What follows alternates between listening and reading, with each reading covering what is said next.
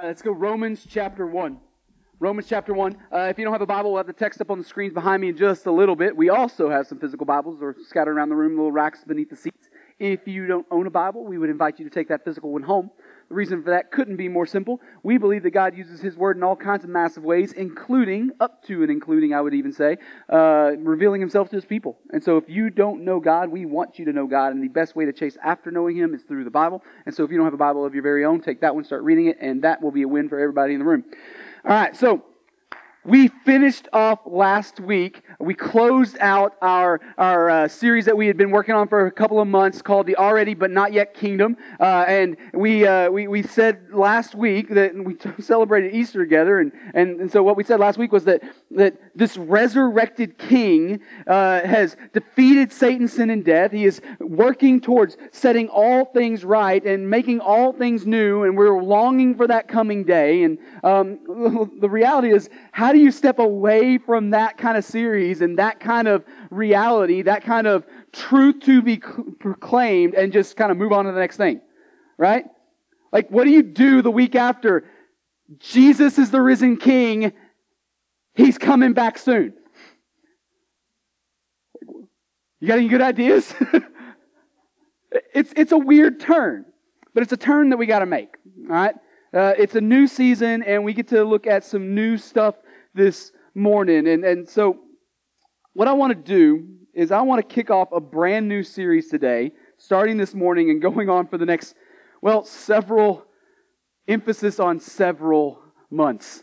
Um, it's called this Just and Justifier. Uh, those two J words are capitalized on purpose. It's not just because it's the title of our series, it's also because those are titles in and of themselves.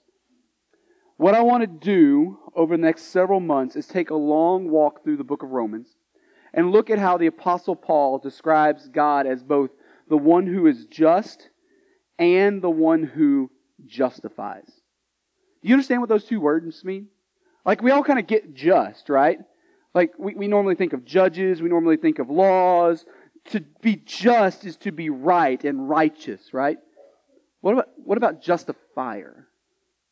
Well, it's the one who makes right, makes you right. And so I want to spend the next several months walking through the book of Romans, looking at how God is both the one who is just and the one who justifies. Now, if you're here and you're new, let me take a second to spell out some things about style and trajectory. Um, there are two major pathways when it comes to planning a sermon series. There are other pathways, but these are the ruts, all right? Two major, two major attempts at, at chasing after. Uh, one is what we would call a topical series, and the other is what we would call an expository series, right? And so those are the, the bookends. And so, uh, in, in a nutshell, uh, a topical series is really about placing the topic before the text, and the expository series is about placing the text before the title, you, you, uh, the topic. You get that? Is that maybe, maybe not? All right, so in a topical series, which is what we did in our last major series, The Story of God, we had this thing we wanted to understand, this question that we wanted to answer, and then we go to the Bible, to the text, in order to find that answer. The reverse of that is an expository series. We've got this text that we're committed to, and then whatever comes up next in the text, that's going to be our topic for the day. See how those are different? And so we try our best here at NBC to kind of flip back and forth between the two when it comes to major series. And so our last one was topical, which means this time it's See, y'all are so smart. so smart. Yeah, and so the expository folks get a, a chance to, to play ball. All right, and so here's the most simplified version of what you can expect if you if you're not new if you're uh, new here. We're going to walk line by line, verse by verse. Hear me, word by word through the book of Romans because we truthfully believe that every single word of it has been given to us for our good. It has been given to us for our benefit, for our profit, for our growth in holiness and righteousness before God, for our understanding of the gospel. Every single word. We want to mine the depths of the book of Romans for the next several months. Sound good to you? Good, because that's what we're doing.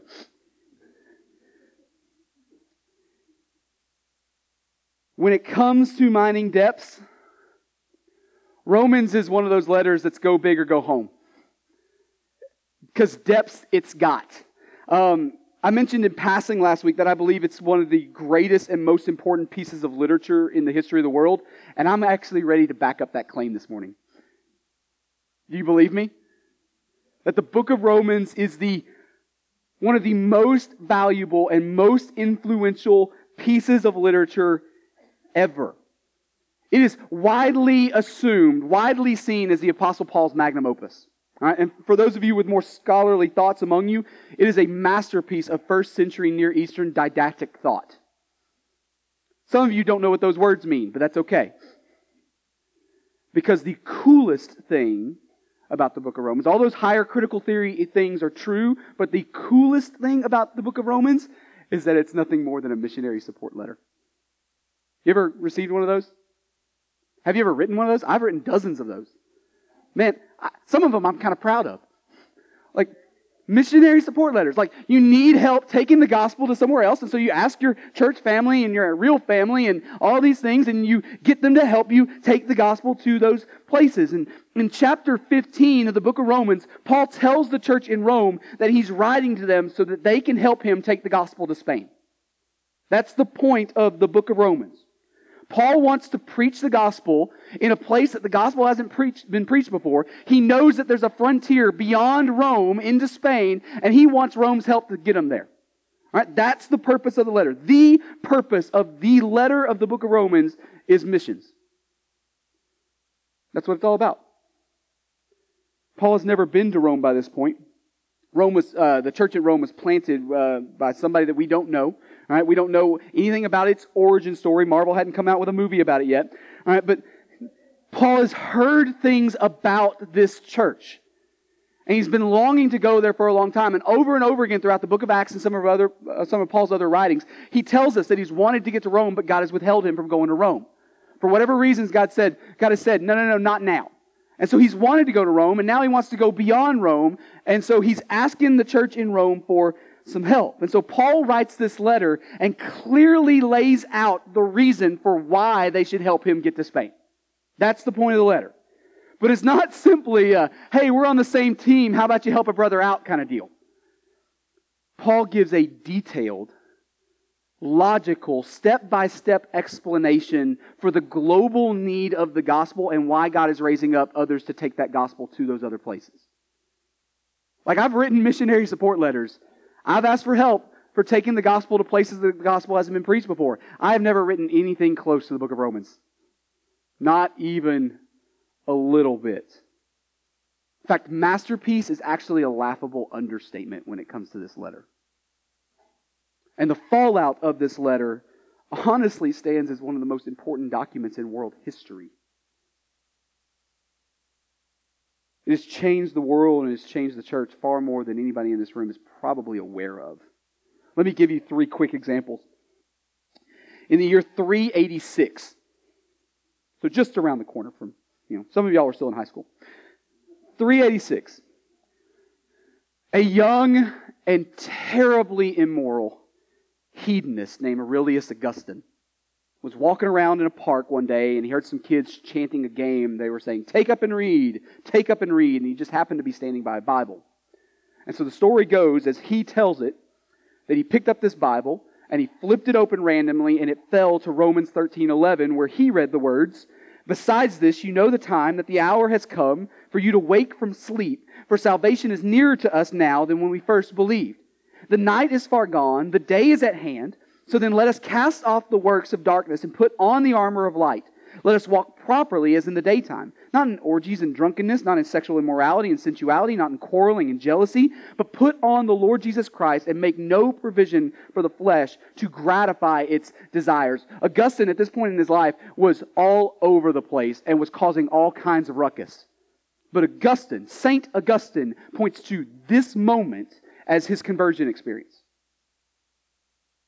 He repented of sin, and he went on to become not only one of the greatest and most important theologians in the history of the church, but also one of the most important philosophers in the history of Western thought. You take a secular philosophy class, you're reading some Augustine. Western thought is Western thought because Augustine read Romans. That kind of matters, right? That's only story number one. In 1515, a young Augustinian monk, because Augustine was so influential that they named a monastic order after him, a young Augustinian monk and professor named Martin Luther was teaching Bible at the University of Wittenberg in Germany, or medieval Germany at least. And he was getting ready to preach a class or teach a class on the book of Romans, so he figured, you know what? I should probably study that first. And so the story as he tells it is that before he got out of chapter 1, he became convinced that salvation could never be achieved by anything he did, by his own merit, but only by God on our behalf by grace through faith. And Martin Luther marks that moment as his conversion experience. He marks that truth, grace by faith, as the thing that launched the Protestant Reformation. Salvation by grace through faith is the chasm between the Catholic and Protestant churches. So, in other words, Protestantism is a thing because Martin Luther read Romans. Nothing big. But you want more? I got one more for you. In 1738, some of you had finally gone to college. In 1738, John Wesley, the founder of the Methodist Church, and in a lot of ways, revivalism, two movements that significantly shaped America early on. Wesley was already an ordained minister in the Anglican Church in London, and one day he was walking through a park. Again, God just does something with Romans and parks. He was walking through a park and he heard a street preacher. The street preacher was doing nothing but reading the introduction to Martin Luther's commentary on the book of Romans. And John Wesley marks that moment as the first time he truly heard the gospel. He repented of his sin and he was converted.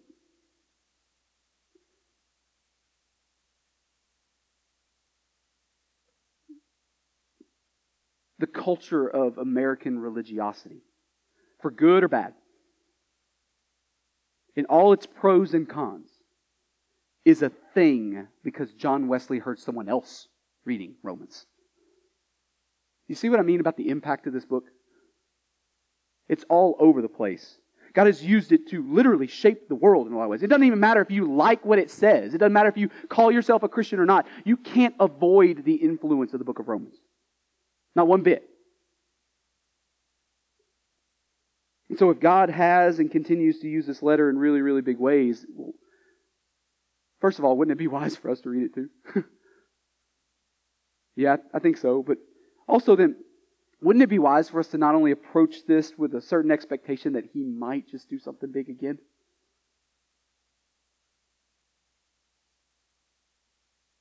But also, a third thing, maybe we should also approach it with the humble heart and a conscious effort that maybe looks past question of what's in this for me and beyond that to the question of what is God doing here? Because if he really wants to do something big through the book of Romans, maybe he can, and maybe he will, and maybe we ought to get out of the way. Right? So, what's the best way to approach it? Well, how do we move past all the vaulted things that have been said about it and actually get to a place where we can begin to wrap our head around this really massive, important piece of literature. I know it's going to sound weird. I, I know it's going to sound weird, but it would be helpful in understanding the book of Romans if we get our head out of ancient Rome and put it instead in modern New York. What? yeah. Modern New York. And it's because the book of Romans is best understood as a skyscraper. Okay, see if I can get this to work. You know skyscrapers, right? They're pretty, they got pointy things at the top. Everybody's loves the antenna thing and then the, you know like cities are made and broken by the skyline you if you're a, if you're a big important city you don't let an ugly building get built in your city right like in Nashua, we would just rejoice that something was over five stories tall. But like, like New York has to pay attention to the skyline because the skyline sets it apart from everybody else. Skyscrapers are important. They're a modern marvel. And, and I know they kind of date back to, to Genesis 11 with the Tower of Babel, but bricks ain't got nothing on what a steel girder and some concrete can do. Right?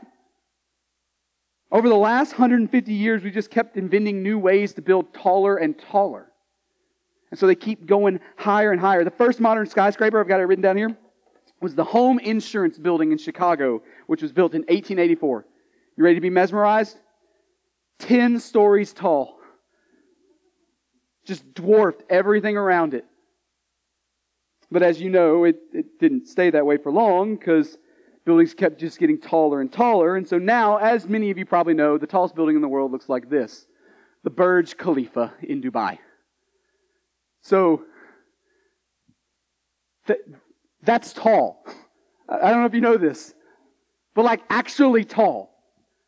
168 floors. 10 doesn't look so big anymore. Just a shade under 2,000 feet total. It's as impressive as they come. You, you don't build in the UAE without it making it, without making it look pretty. All right? It, it's just what they do. So how in the world is the book of Romans like, like a skyscraper? Because skyscrapers are a superstructure made up of pieces. You build one section, and then you build another section, and you build another section, and you build another section. And while everybody in this room, including you, is busy looking at the pretty point at the top, the real work is going down at the bottom. In fact, it's going on below the surface. See, skyscrapers have foundations, and they are multi stories deep. This is a, from a skyscraper called the Salesforce building in San Francisco. It's in the process of being built. I don't think it's completed yet, but they're way beyond this stage. It, it actually looks like a skyscraper now.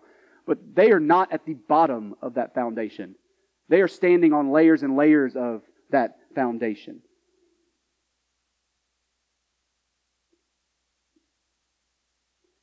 You start building a skyscraper by digging down deep. You need a foundation that's broad and resolute, and whenever possible, tied directly to the bedrock. Or your skyscraper isn't going to work very well. And it's here that we can turn to our text for the morning. I'm going to look at just the first sentence of the book of Romans with you today. Don't worry, only one sentence. Starting in verse 1 of chapter 1 we read this.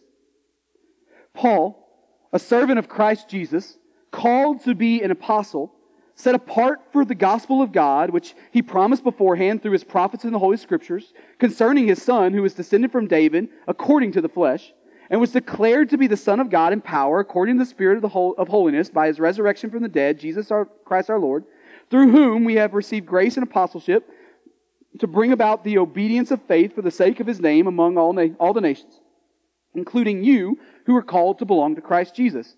To all those in Rome who are loved by God and called to be saints, grace to you and peace from God our Father and the Lord Jesus Christ. So some of you more grammar sensitive types are probably like about to have an aneurysm right now. But yes, that's the first sentence. So many commas. All right. Those of you who are still in grade school, if you turned in a paper like this, how much red is coming back? Paul, though, gets to write things like this. And so his one sentence extends beyond the first paragraph and into the next one. Because he's Paul. So, what do we do with that, right? I mean, everybody feel like I got it? Do we just pack it up and go home? Or do we need to walk through it piece by piece? Okay, piece by piece it is. Look at verse 1. Paul. Well, that seems simple enough, right? Did Paul write the book of Romans? Yes. The answer is yes. But you would think it would be that simple, but it's not really that simple because there are a lot of folks who like to pick apart Paul's writings and look for ways to say, oh, Paul didn't actually write this. There's lots of modern scholarship that would say, oh, Paul didn't write this and Paul didn't write this and we don't think Paul wrote this. Romans, though, is not one of those letters. There is not a shred of credible debate about the authorship of Romans. Everybody thinks Paul wrote it. We'll learn later that he's dictating this letter through a guy named Tertius, but this is most assuredly Paul's work. It is dripping with Paul's personality. But look at the next part. Paul, what's it say? A servant. A servant. All right, so this part gets picked, over, uh, picked apart by uh, pastors a lot. Um, the word servant there is the word doulos, all right, in the Greek. Doulos literally means bond servant. The problem with that is that we don't have a word in English that literally translates well for bond servant. You can say bond servant, but nobody, nobody really knows what that means. What's a bond servant?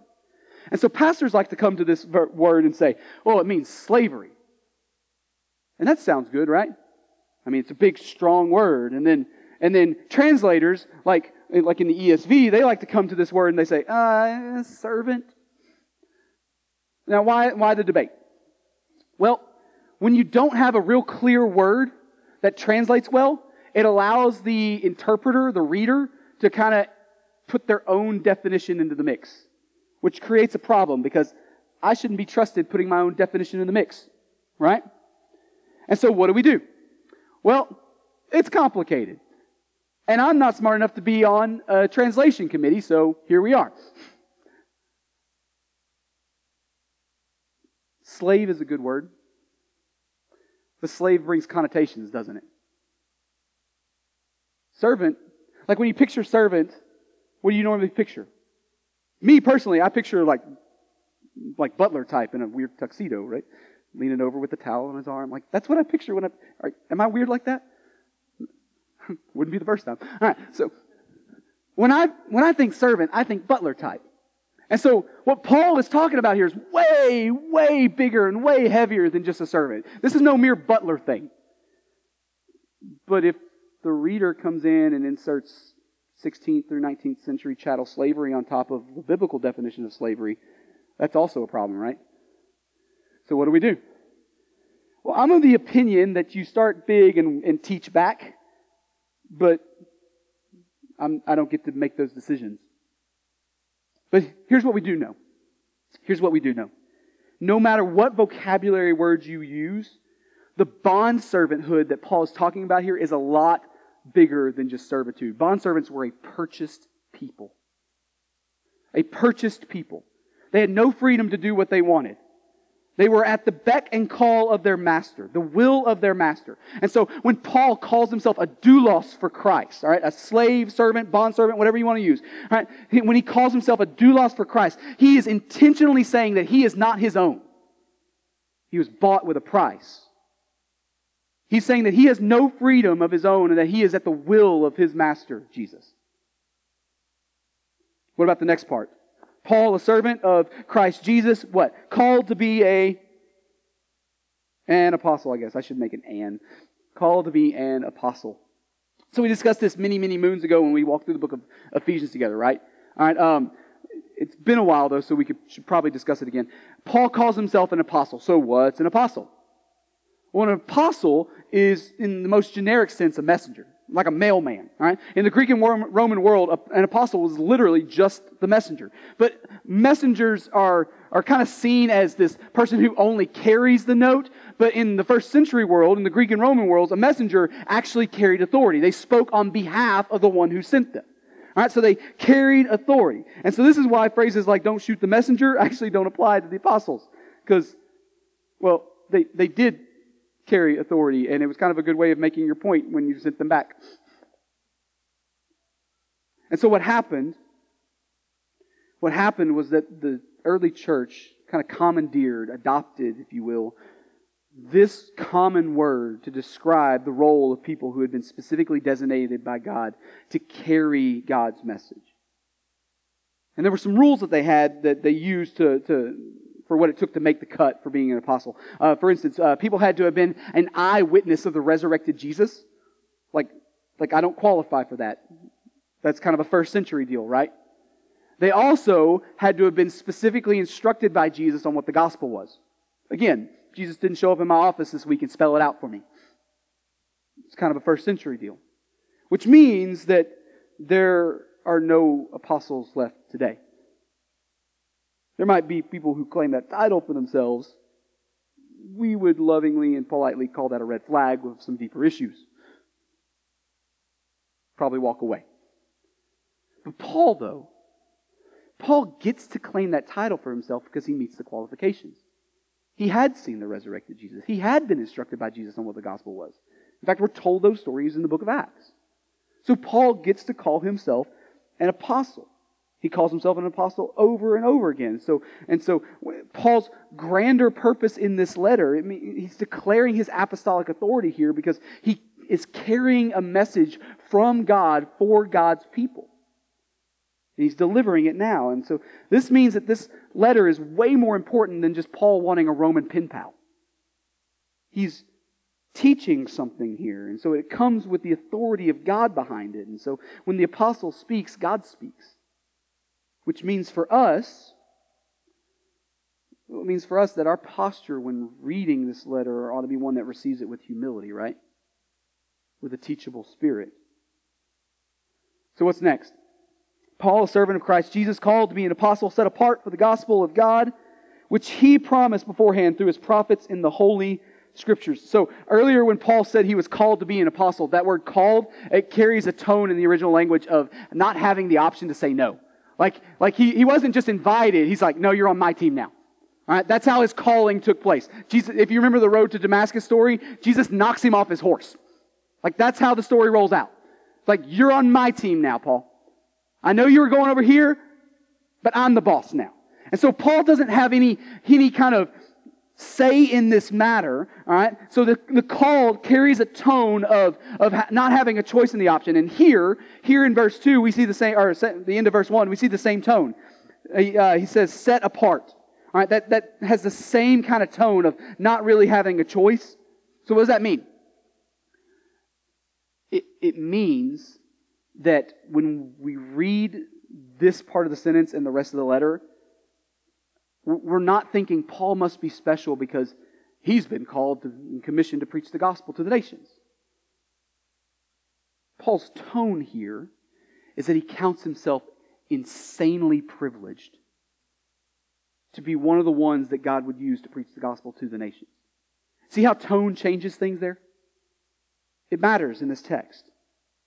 But he also says here that, that this gospel has been promised beforehand through the prophets in the Holy Scriptures. And so uh, we've talked about that a lot around here lately, right? Our last major series, The Story of God, that was kind of the whole point. That Jesus didn't just show up out of the blue and was like, hey, I got a new plan, let's try this, guys. But rather was this was his plan from before the foundation of the world that the cross was going to happen exactly like it was going to happen, that the resurrection was going to happen exactly like it was going to happen. Right? That his plan from before, from, from before the foundation of the world was to play it out this way. Paul's job here is not to bring some new revelation. This is not a new message. This is an ancient message. It's an eternal message. Paul counts himself as a privileged participant of this gospel story, and his job is not to come in with his own ideas and ways to get it done. No, no, no. His job is to deliver the message once for all delivered to the saints. Look at verse 2 again, which he promised beforehand through the prophets in the Holy Scriptures. Verse 3 concerning his son, who was descended from David according to the flesh, and was declared to be the Son of God in power, according to the Spirit of holiness, by his resurrection from the dead, Jesus Christ our Lord. I know that's a mouthful, but there are several pieces in there that need to be tied together pretty closely, or else we miss the point. All right. He starts, Paul starts by coming up out of this eternal promise of a coming Messiah, right? And he immediately connects that promise to the Son, as in the eternal Son, the second member of the Trinity, fully God, right? Absolute in power, absolute in majesty, absolute in glory, absolute in beauty, absolute in honor. That one. He promises, he connects this promise of a Messiah to the eternal second member of the Trinity, the Son. And we're also told that this Son is also at the very same time descended from David in the flesh. So, how do those two things meet up in the same person? Jesus. The eternal second member of the Godhead put on flesh and dwelt among us. But he didn't just come out of nowhere. This dude's got a family tree. He got his Ancestry.com report, and he is a direct descendant of King David. But there's a theological reality to this, too. We talked a few weeks ago about the triumphal entry, right?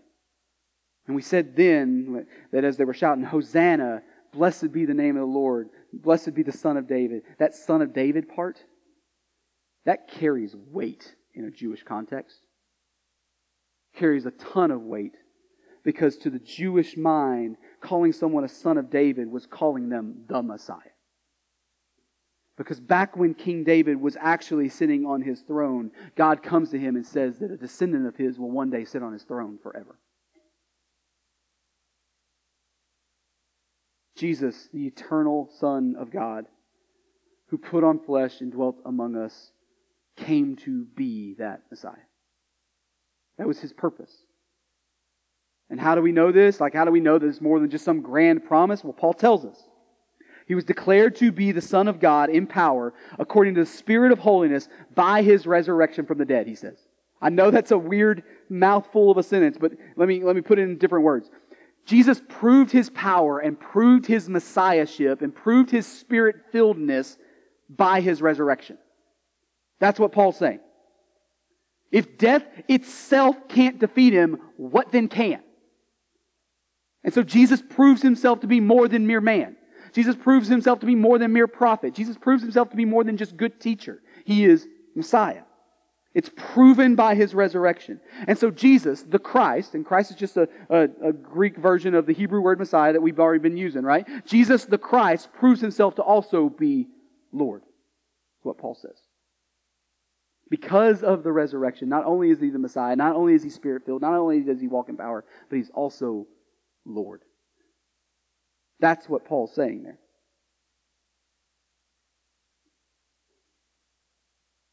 So Jesus, Jesus comes in and he does what no one else, neither you nor me nor Tom Brady, could ever do. Tom Brady could do a lot. I got to give him credit for that. But Jesus comes in and does what neither you nor me nor anyone else you idolize could ever do.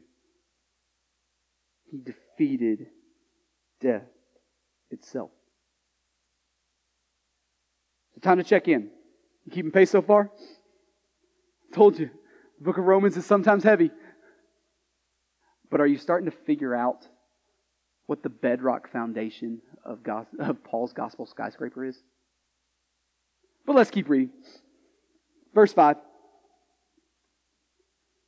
Through whom, through Jesus, we have received grace and apostleship to bring about the obedience of faith for the sake of his name among all nations, including you who are called to belong to Christ Jesus. Okay, so not only is Paul a servant, slave, bond servant, whatever word you want to use of Jesus, not only is he privileged to be one of the lucky few who get to preach the gospel to the nations, but here we see him say explicitly that the grace and the apostleship that he's received from Jesus is come for the express purpose of proclaiming Jesus' name among the nations. Like the entire reason the apostles existed was for the purpose of kingdom proclamation to all peoples.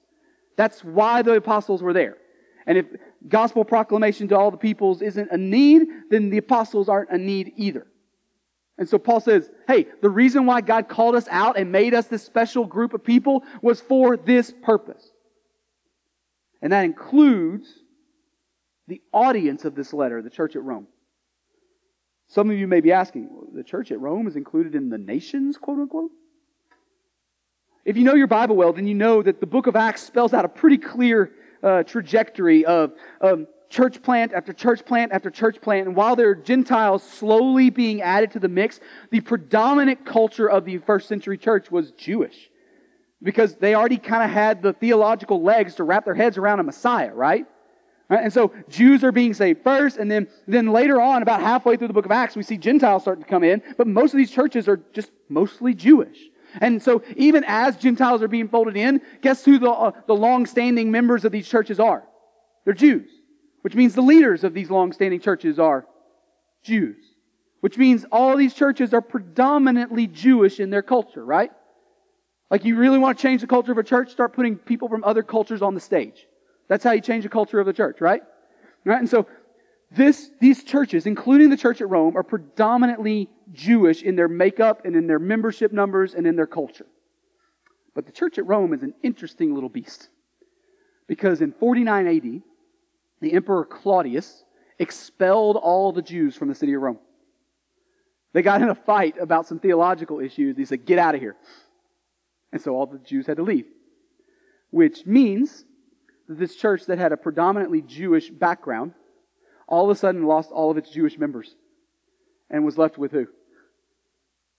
Yeah, it immediately became a smaller Gentile culture church. And then it took about five years for Claudius to die. He finally kicked the bucket and his rule was undone and Jews began to trickle back into the city. Hey everybody, you think there was a culture clash when they got there? Just a little one? Yeah. There's a little bit of, there were some sparks that flew, we could say it that way. And so one of the themes that we're going to see all throughout this letter is that Paul is going to keep an eye to the tense relationship between Jewish and Gentile Christians. He's going to speak directly at some points to it and kind of around it at some points to this need. He's going to navigate those waters, though, in a way that takes their eyes off of themselves and instead keeps them on Jesus as the one uniting them together into one body. Or we could say it this way into one gospel skyscraper. Look at verse 7. To all those in Rome who are loved by God and called to be who? Saints. Okay. So we covered this before too, but um, when you live in a region of the country that's heavily influenced by Catholicism, you've got to spell it out from time to time. So whenever Paul, or anyone else in the Bible for that matter, calls someone a saint, they are not talking about a venerated class of people by the Catholic Church. All right? You, you have to spell that out here, so we're spelling it out. Uh, they're talking about every believer in the church. The Greek word is hagios. It, it's talking about someone who's been declared holy. That's the point of the word. And regardless of what Catholicism teaches, in the Bible at least, Someone is declared holy because they trusted in the finished work of Jesus on their behalf. Not because they brought something to the table, not because they did some miracle, not because they had extra grace to share with others, and certainly not because they figured out the whole righteousness game. In the Bible, you're declared holy and set apart because Jesus gives you his holiness and sets you apart. That's the gospel. And Jesus promises no less for you, too. Like, if, if for you and I, if we were to place our faith in Him today, He would call you holy. He would call you a saint.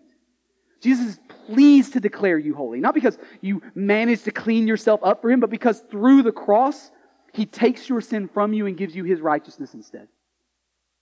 You might have walked in the door this morning as a sinner, but you can just as easily walk out of here as a saint.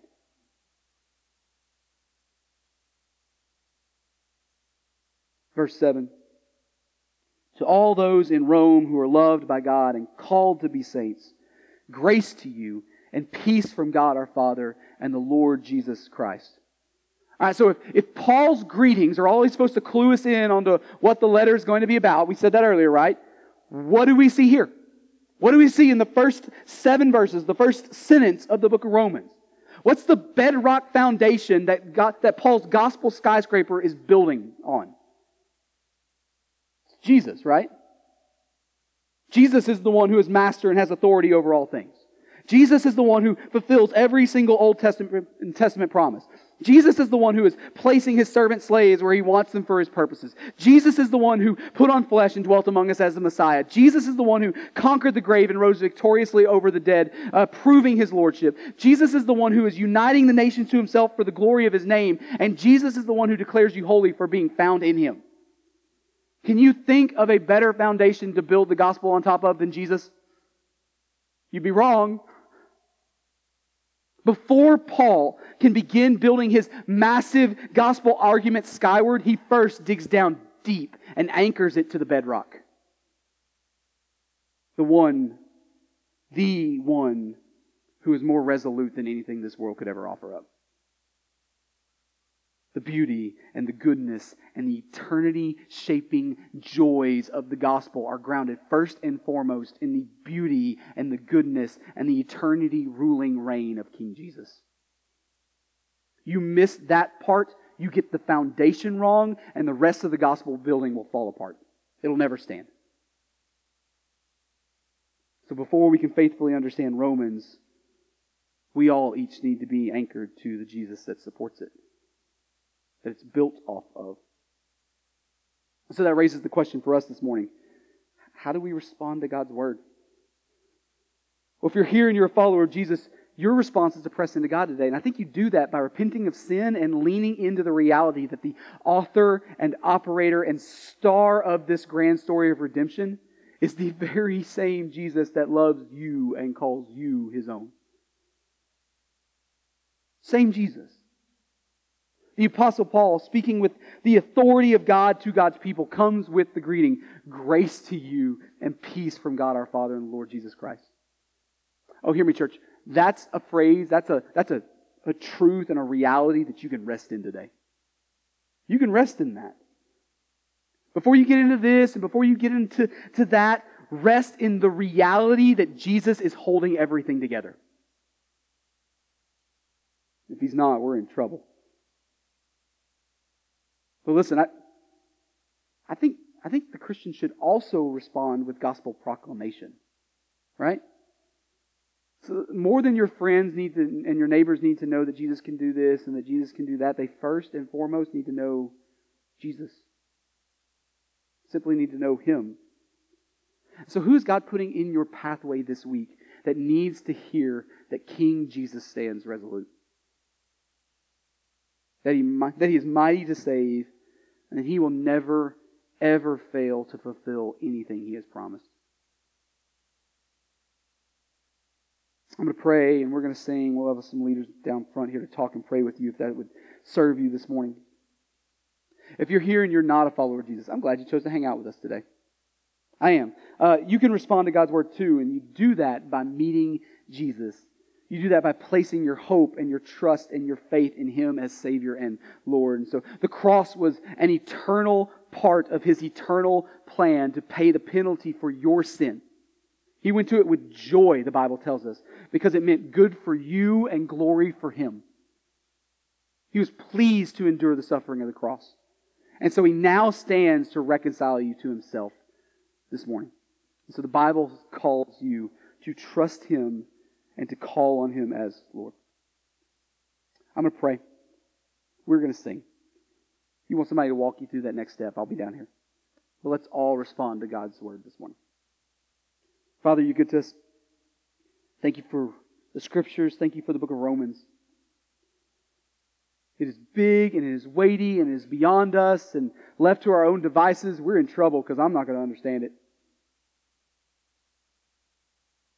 That you bring clarity. and You use it for your purposes.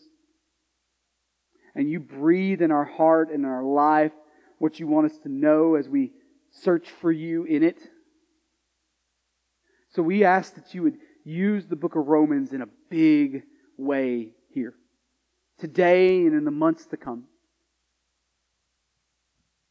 That you would affect the kind of change here that kind of scary to ask, but may just change the world.